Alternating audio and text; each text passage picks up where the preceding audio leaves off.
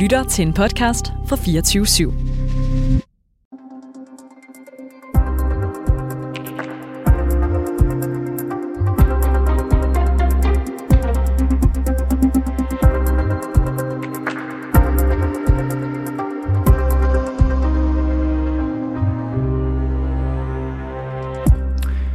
Det kan være farligt at love for meget i politik, men det har dog ikke stoppet den tidligere socialdemokratiske justitsminister Nick Hækkerup, for i april 2022, der meddelte han nemlig, at Danmark var blevet enige med Kosovo om at lege 300 fængselspladser i det lille Balkanland, og at forventningen var, at udvisningsdømte udlændinge de kunne blive sendt til afsoning i landet fra begyndelsen af 2023.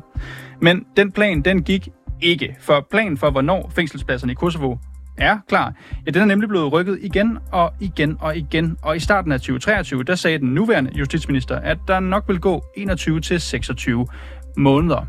Men for en uge siden, der var der til synlædende godt nyt for regeringen. For den nuværende justitsminister Peter Hummelgaard fra Socialdemokratiet, han vendte hjem fra en tur i Kosovo med strålende nyheder. Regeringen og oppositionen var venligt stemt, og på trods af indrigspolitiske stridigheder mellem regeringen og oppositionen, ja, så var han optimistisk. Uenigheden var blødt op, men i torsdags, bare få dage senere, så kunne aftalen stadig ikke vedtages, selvom den var på programmet i Kosovos parlament, til synligheden på grund af, igen, interne uenigheder mellem regeringen og oppositionen. Så spørgsmålet er, kommer regeringens milliondyre fængselsprojekt nogensinde videre?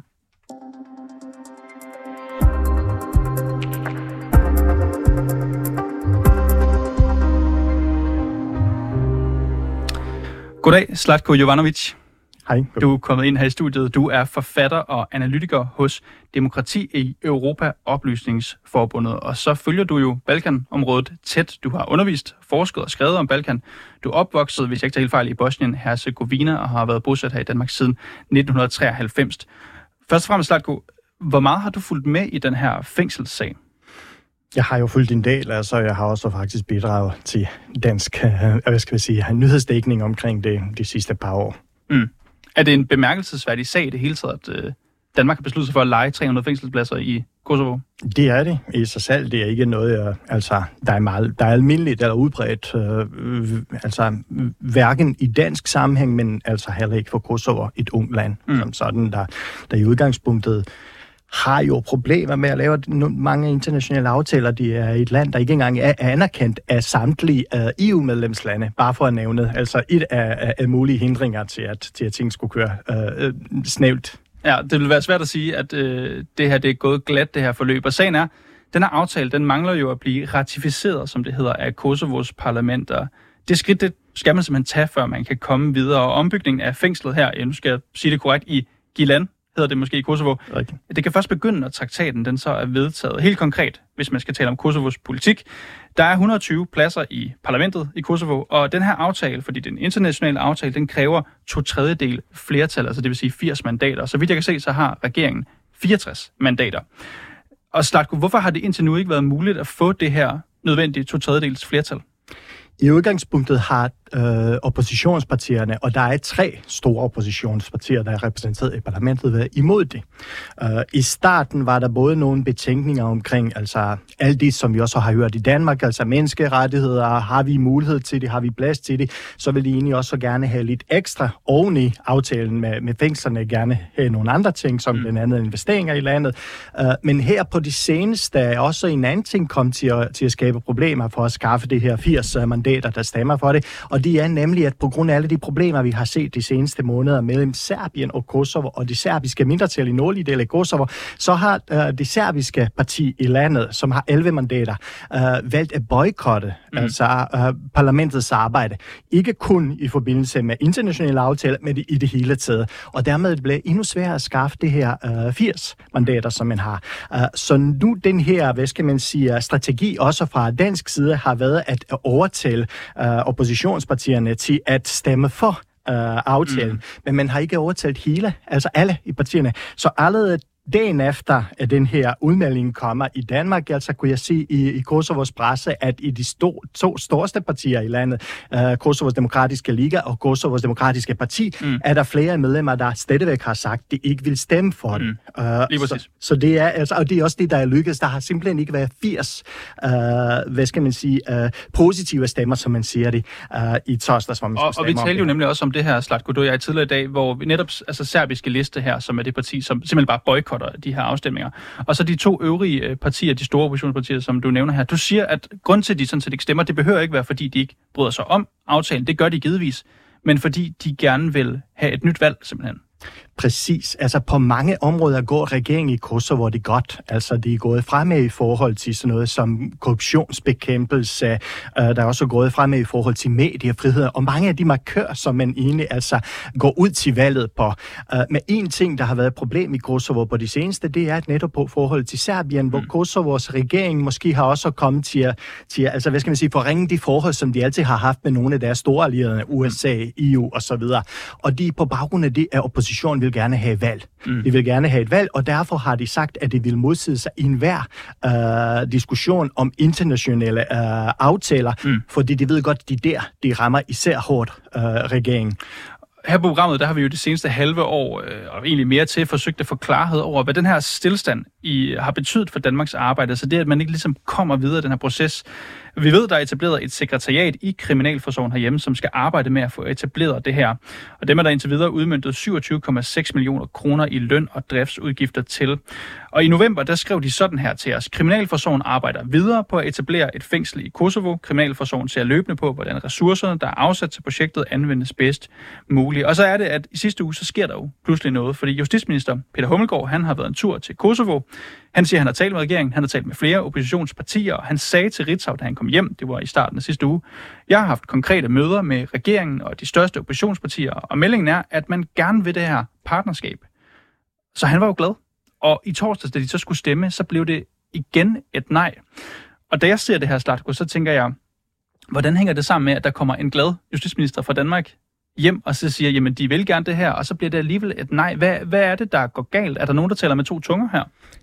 Det er den ene ting af det selvfølgelig. Altså, der er nogen, altså det her, der er nogen, især i de her oppositionspartier, der er vant til at sige en ting, øh, som man bare siger øh, på Balkan, til Vesten, og en anden ting til, til, til sit publikum som sådan. Men derudover er der jo altså de her partier, hvor der ikke er nødvendigvis 100% enighed mellem alle medlemmer.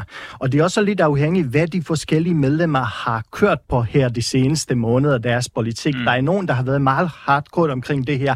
Nyt valg og ingen snak og derfor er det også svært for dem at nu stå frem, altså i for eksempel i Kosovos radio, og fortælle, altså, at vi er nødt til at lige tage det her. Mm. Nej, derfor altså, vælger de simpelthen bare at, at, at ikke møde op uh, til, uh, til, til debat her, og dermed uh, forringe uh, regeringens muligheder for at samle de her nødvendige 80 mandater. Og så tænker jeg, da justitsministeren her i Danmark så kommer hjem og siger, jamen de er åbne, og det går så godt, har han simpelthen været godtroende?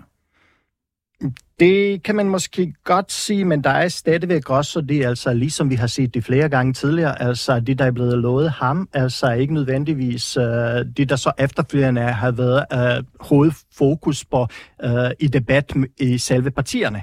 Altså de her to store partier, som, som jeg har omtalt tidligere. Så simpelthen, altså, de har jo ikke lykkedes dem. De har måske også været for optimistiske hvad skal man sige, altså oppositionspolitikere i, i, i Kosovo, mm. uh, om at de kunne overtælle uh, nødvendige antal af deres, uh, deres parlamentarikere til at stemme for den. Og det kan man nemlig også læse. Nu har jeg også været inde og læse lidt uh, på medierne i Kosovo. Altså man kan læse, der er simpelthen en splittet opposition, også internt. Altså de ved til synligheden ikke helt, hvilket ben de skal stå på alle sammen. Som du også siger, der er nogle af dem, der siger, vi skal simpelthen have et nyvalg, vi skal ikke stemme for noget som helst. Så er der andre, vi ved ikke, om det er dem, som Peter Hummelgaard har talt med, men der er andre, som er mere positive. Okay. Altså, vi har jo talt om det her før, Slatko. Også i det her studie. Nu står vi her så igen. Jeg tænker, hvor lang tid, og det er jo sådan en spåkugle, man skal kigge ned her, hvor lang tid tror du potentielt, der kan gå, før at der kan dannes det her, altså to tredjedels flertal, 80 mandater i Kosovo, og vi så kan komme videre med den her aftale? det er meget svært altså, at spore som sådan. Altså, der kan gå i nu. Der, altså, de har jo sagt, de vil stemme om det. I, altså, præsidenten af parlamentet har sagt, at de bliver på, uh, bragt op igen i løbet af denne eller næste uge.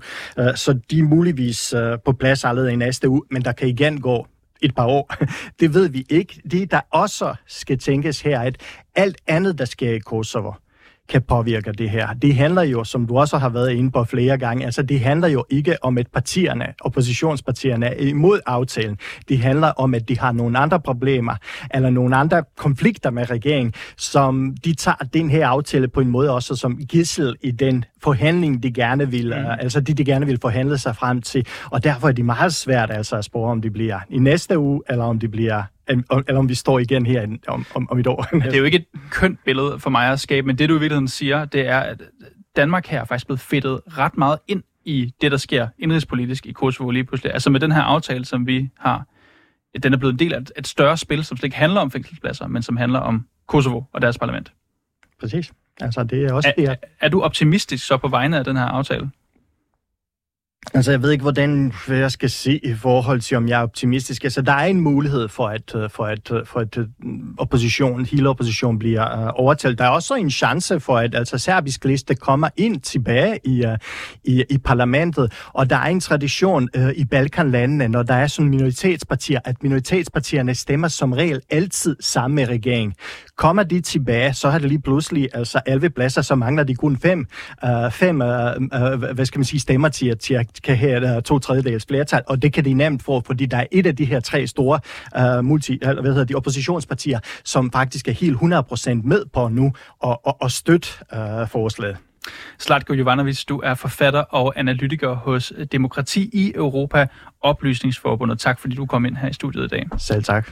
Og vi har selvfølgelig spurgt justitsminister Peter Hummelgaard, om han havde lyst til at stille op til interview, og det er blevet et nej tak. Og tak fordi I lyttede med til reporterne i dag. Husk, hvis du har noget, som vi skal undersøge, så kan du altid skrive til os på reporterne 247dk Og det gælder altså også, hvis du ikke har ros til os. Og bag den her udsendelse var jeg selv. Mit navn er Niels Frederik Rikkers. Mollyfinger har produceret, og Peter Svarts er redaktør.